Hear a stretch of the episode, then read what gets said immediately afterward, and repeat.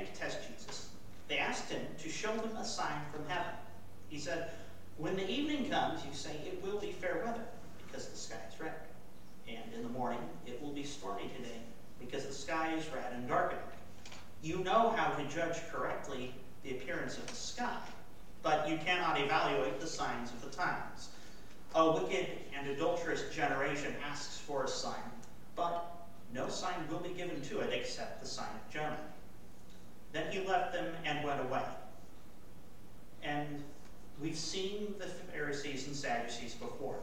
These two um, parties didn't get along very well. So the fact that they're willing to cooperate against Jesus, you know, it's noteworthy. They're both also political in addition to being religious uh, groups. So I think, you know, if you compare them to Democrats and Republicans today, it's not too far-fetched. The list of things that our political parties are actually willing to genuinely work together on is it's very easy to count. So imagine an itinerant preacher working out of Lisco or Broadwater getting a bipartisan committee sent from the Senate to go talk to him, and you start to get an idea of the kind of attention Jesus is drawing. And here's the thing their religious leaders are here specifically to test Jesus. They've already had two very public demonstrations of Jesus' power in the last chapters, two chapters of Matthew that Josh preached over last week the feeding of the 5,000 and then 4,000 plus all of the healings and the other miracles that Jesus has done. Let you know what Jesus can do. It's pretty obvious at this point. So they're not asking that Jesus can prove that he can do miracles, because he already has. In the words of one of my commentaries, what this is, is it's trying to make Jesus into a puppet on strings to perform at their command. And he's not having any of it. Wicked and adulterous generation is not exactly a, well, I would love to do a miracle for you guys. Here's my menu. The Pharisees and the Sadducees are the most highly educated people in Israel. So they should they should be able to start guessing at what they're seeing here. This isn't just a prophet, but apparently not and one more sign piled on top of the mountain Jesus has already accumulated is not going to do anything for them. For so Jesus is just going to leave them. Uh, do keep in mind the sign of Jonah, and we will get to that in a moment. Matthew 16, 5 through 12. When the disciples went to the other side, they forgot to take bread. Watch out, Jesus said to them. Beware of the yeast of the Pharisees and Sadducees. So they began to discuss this among themselves, saying, Well, it's because we brought no bread. When Jesus learned this, he said, You who have such little faith, why are you arguing among yourselves about having no bread? And I have to imagine he probably started like this. Palm firmly fastened to face. Do you still not understand? Don't you remember the five loaves for the 5,000 and how many baskets you took up? Or the seven loaves for the 4,000 and how many baskets you took up? How could you not understand that I was not speaking to you about bread? But beware of the yeast of the Pharisees and Sadducees. Then they understood that he had not told them to be on guard against the yeast and bread, but against the teaching of the Pharisees and Sadducees. So it gives me some hope for myself that even Jesus' own handpicked squad was liable to have collective failures of brain. If you know, if they could be idiots, maybe there's a chance for me. But in all seriousness, I do want to take just a moment to dive into exactly what the Pharisees and Sadducees were teaching and why Jesus would have had a problem with that. One of the big things that we've already seen in Matthew out of the Pharisees is that they don't seem to have any concept of grace.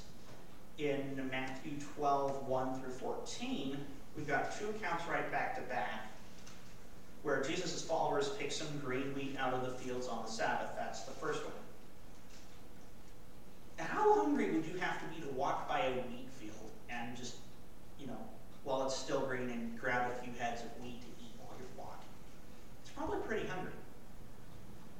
But the Pharisees don't care about that. It's you violated the Sabbath by doing work because you grabbed green wheat out of the fields to eat. What do you mean you're starving? You violated the Sabbath. You're not going to just quietly starve to death so that the little fence we've put up around the law can remain undisturbed.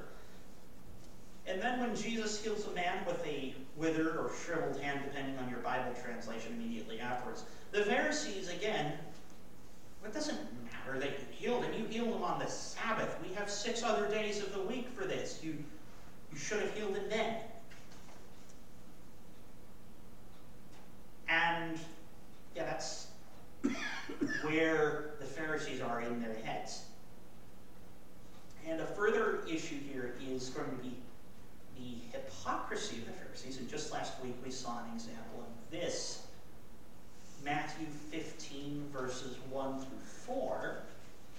Then Pharisees and experts in the law came from Jerusalem to Jesus and said, Why do your disciples disobey the tradition of the elders? For they don't wash their hands when they eat. He answered them, And why do you disobey the command of God because of your tradition?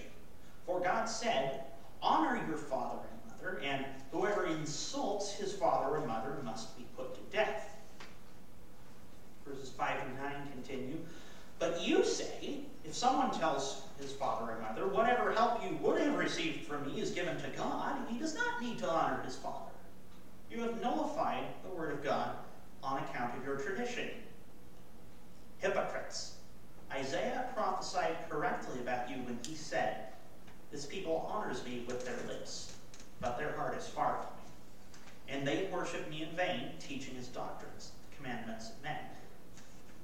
So the Pharisees will condemn others for violating any tradition of theirs, but do not follow God themselves.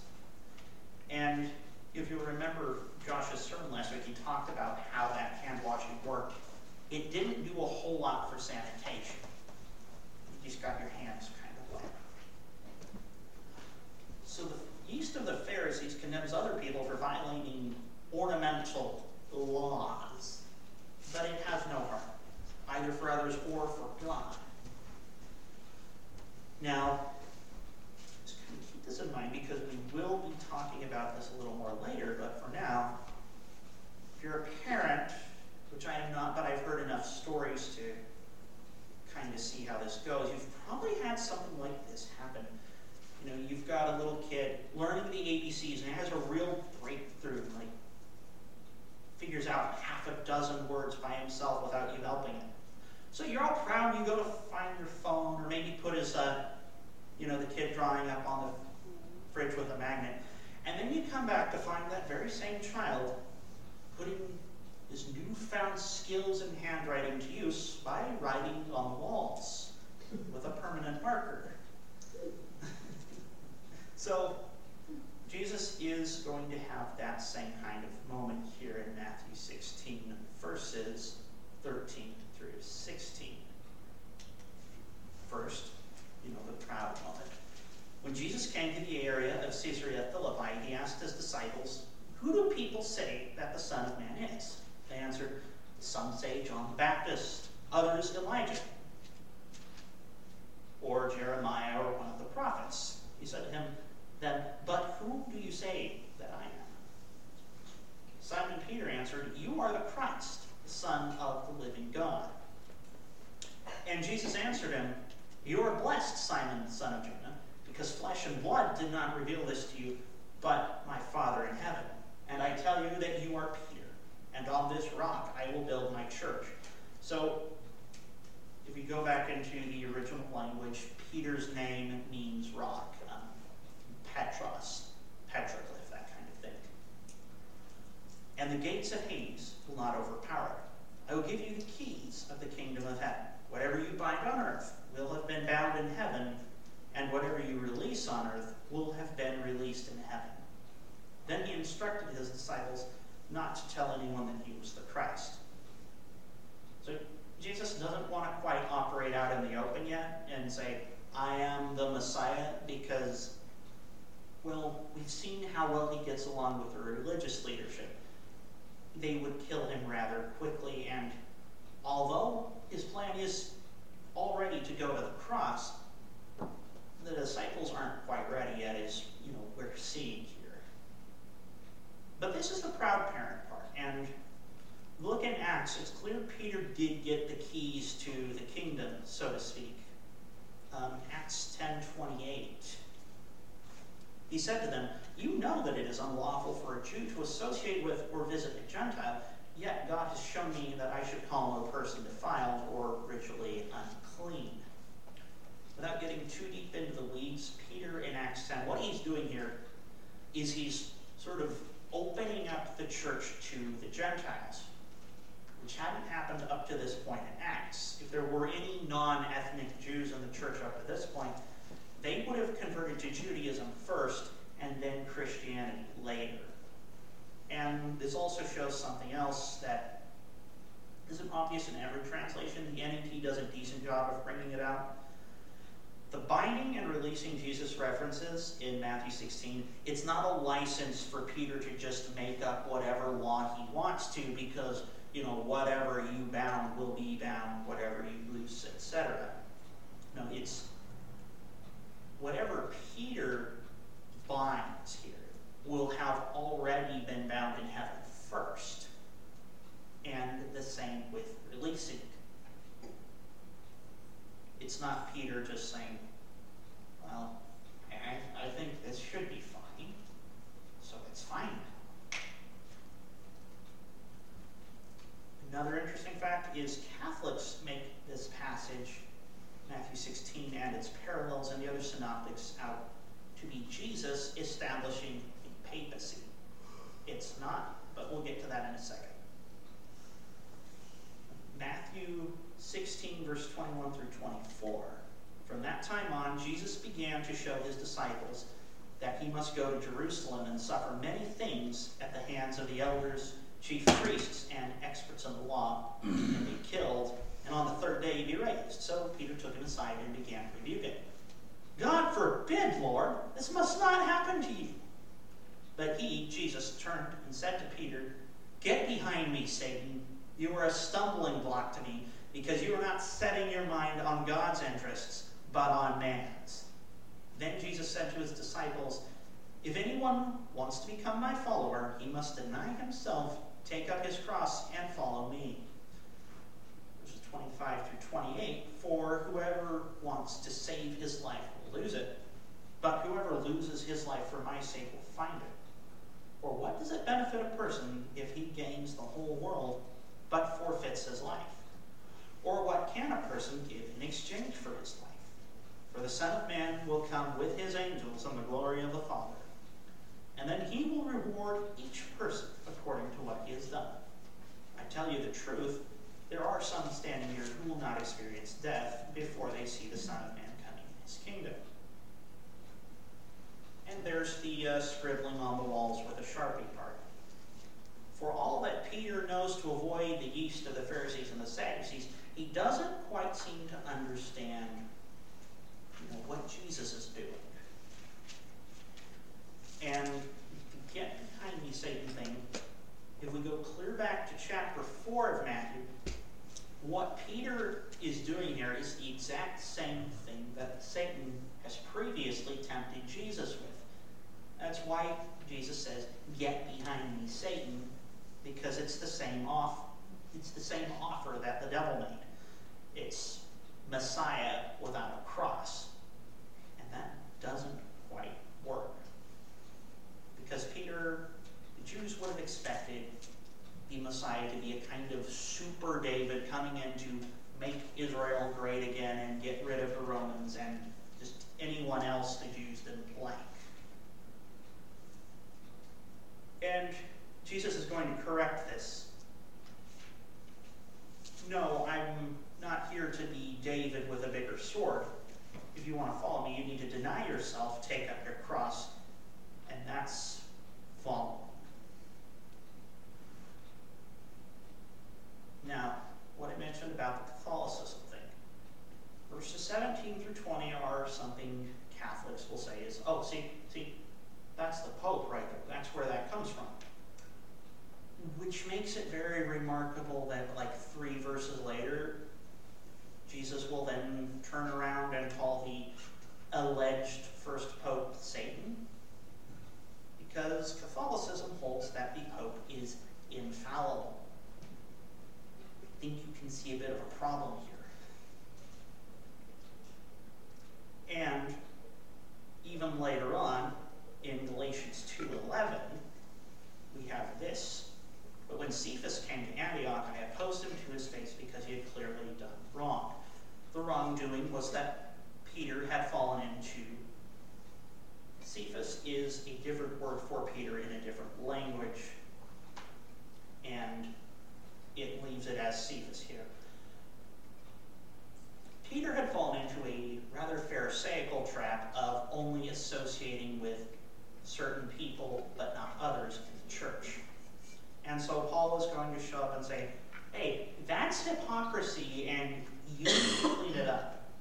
So, to his credit, Peter does, but again, not looking great for Peter's record of being an infallible first pope or whatever. Also, Jesus never says there would be anyone with Peter's job after Peter. So, a few problems there for the Catholic Church. With that out of the way, let's keep moving. 1628. Well, what does it mean to see the Son of Man coming in his kingdom? There's a chapter break right here, but originally there wouldn't have been. And we get our answer Matthew 17, verses 1 through 4. Six days later, Jesus took with him Peter, James, and John, the brother of James, and led them privately up a high mountain. He was transfigured before them. His face shone like the sun, and his clothes became white as light. Then Moses and Elijah also appeared before them, talking with him.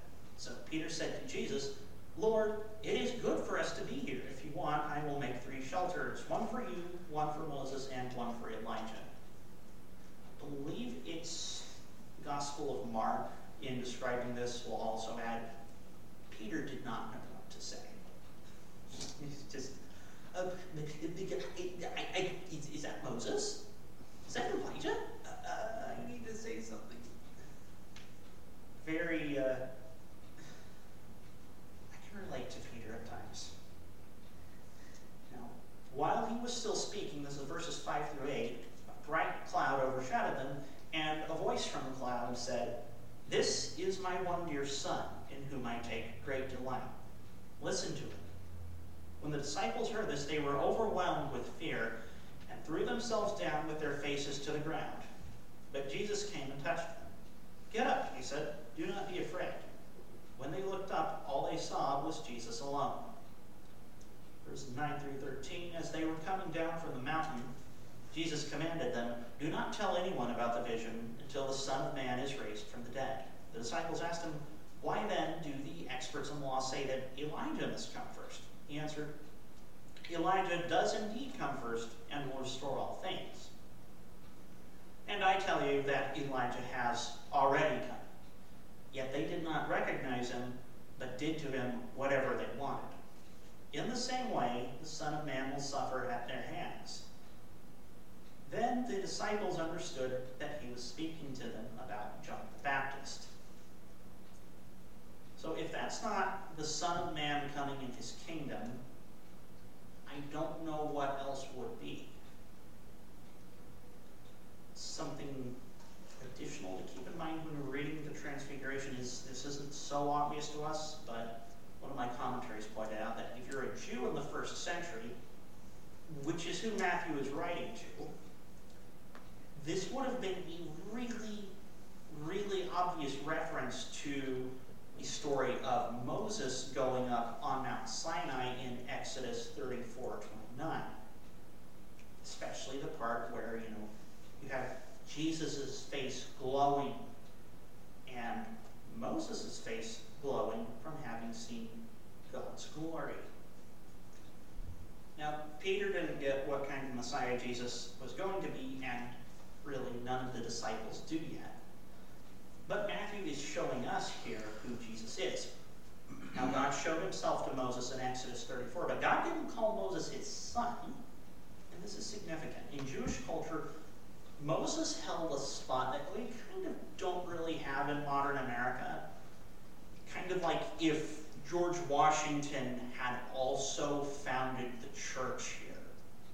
That's close to what Moses would have represented for Jews. Kind of the Jew supreme. But God doesn't say here in the Transfiguration, oh, listen to Jesus and Moses and Elijah. He says, listen to my one son. And Elijah is probably only behind Moses in the sort of Jewish hierarchy of heroes. And he's here too, but it's not listen to Elijah, it's listen to my one son. This isn't just, well, I went up on a mountain and things got shiny for a little bit. This is a proclamation from God that Jesus is something and someone greater than anyone the Jewish people had ever seen. Suppose, in keeping with the Moses parallels, it's fitting that just as Moses had to deal with the uh, failures of his people when he came down the mountain in making the golden calf and several other unsavory things. Jesus does too. Not a golden calf, but some problems. Matthew 17, verses 14 through 17. When they came to the crowd, a man came to him, knelt before him, and said, Lord, have mercy on my son, because he has seizures and suffers terribly. For he often falls into the fire and into the water. I brought him to your disciples, but they were not able to heal him. Jesus answered, You unbelieving and perverse generation, how much longer must I be with you? How much longer must I endure you? Bring him here to me. Then Jesus rebuked the demon, and it came out of him, and the boy was healed from that moment. Then the disciples came to Jesus privately and said, Why couldn't we cast it out? He told them, It was because of your little faith. I tell you the truth, if you have faith the size of a mustard seed, you will say to this mountain, Move from here to here, and it will move. Nothing will be impossible for you. One of those other things that makes me feel a little better about myself is, you know, if you ever feel like your faith is inadequate, remember that Jesus' own hand-picked people sometimes weren't quite up to it. And God would use them to change the world. Not that you should be content to stagnate where you are. be a bit of an insult to say, I follow Jesus, and then just sit still. Continuing on, Matthew 17, verses 22 through 23. When they gathered together in Galilee, Jesus told them, The Son of Man is going to be betrayed into the hands of men. They will kill him, and on the third day he will be raised. And they became greatly distressed. I suppose I would be too. They're not quite getting how Jesus is going to go about the things, but for one, they're starting to understand what kill means, and Peter now seems to know better than to tell Jesus off. So, a bit of character development here. Something with the three days is Jewish.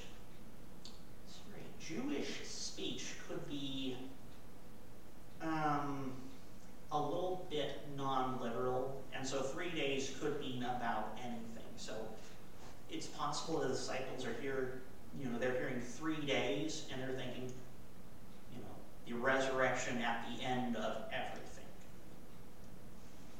No way to tell for sure, but that's a possibility. Then Matthew 17, verses 24 through 27. After they arrived in Capernaum, the collectors of the temple tax came to Peter and said, Your the double drachma tax, doesn't he? He said, Yes. When Peter came into the house, Jesus spoke to him first. Well, what do you think, Simon? From whom do earthly kings collect tolls or taxes? From their sons or from foreigners? After he said, From foreigners, Jesus said to him, Then the sons are free. But so that we don't offend them, go to the lake and throw out a hook. Take the first fish that comes up, and when you open its mouth, you will find a four drachma coin. Take that and give it to them for me and you. So Jesus could, by right, exempt himself from the tax. You know, he's the Son of God. But he doesn't. And I think this is definitely something that we could learn from. American culture is huge on rights and freedoms and any number of synonyms for those words you want to think of. But it might do us well sometimes to say, well, I have that right, but let's not use it this one time. What use is it if my First Amendment right, if exercising that turns someone away from God? People have eternal souls. Political entities do not. And so there's the text of Matthew 16 17 but I want to go and touch back on a couple of points in this text. First of all, the yeast of the Pharisees and the Sadducees. The Gospels aren't 100% of everything that Jesus said. At the end of his Gospel, John writes that, I suppose if everything that Jesus said and did were written down, the whole world could not contain the books that would be written. Which means the Gospel writers are going to have to be very selective with what they include. And what they include happens to contain a lot of Jesus fighting back against religious hypocrisy, the Pharisees and the Sadducees. Which means there might be something in that for us to take away. Gospels will always outline that Jesus is greater than anything else. So it would stand to reason. If we're following Jesus, the world is not really going to be able to stop the church, and it hasn't yet. But a church that isn't really following Jesus, well, now that's something that the world is going to have a field day getting rid of.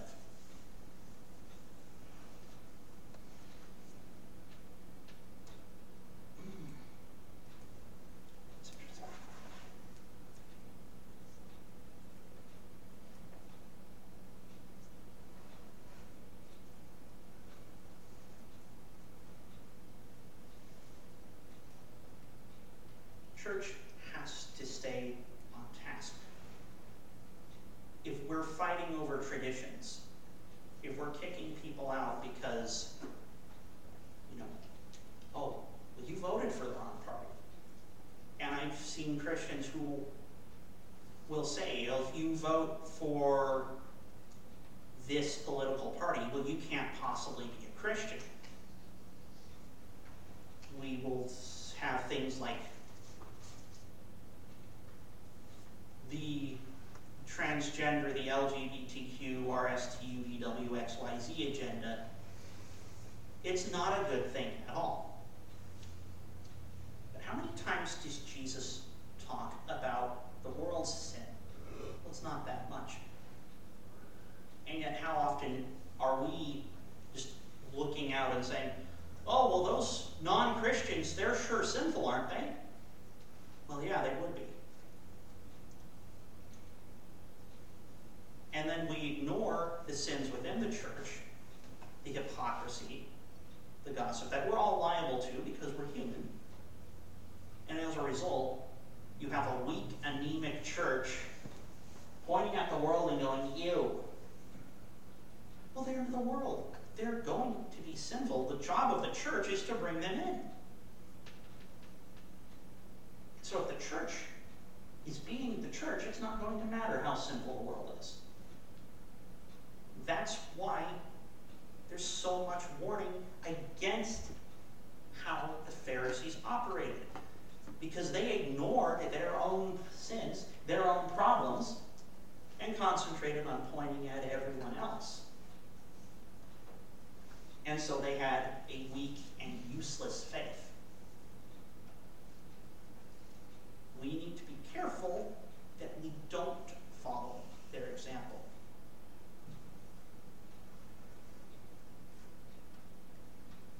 And following on that point, although we need to be careful not to follow Pharisaical examples, errors are going to be inevitable. Right after we have against the yeast of the Pharisees and the Sadducees, the teaching of them, Peter completely fails to understand what Jesus is doing. And then the failure to drive out the demons we need to understand that, yeah, we're going to mess up. That's the whole reason Jesus came, is because we already did. But the errors aren't end, because we saw with Peter, Jesus calls him Satan. Not literally, but you know. And then he goes on to be the rock that Jesus builds his church on. The other disciples, aside from Judas, the same thing. Jesus rebukes them as a group just as many times as he does Peter by name. So, yeah, we're going to mess up, but that's not a reason to stop.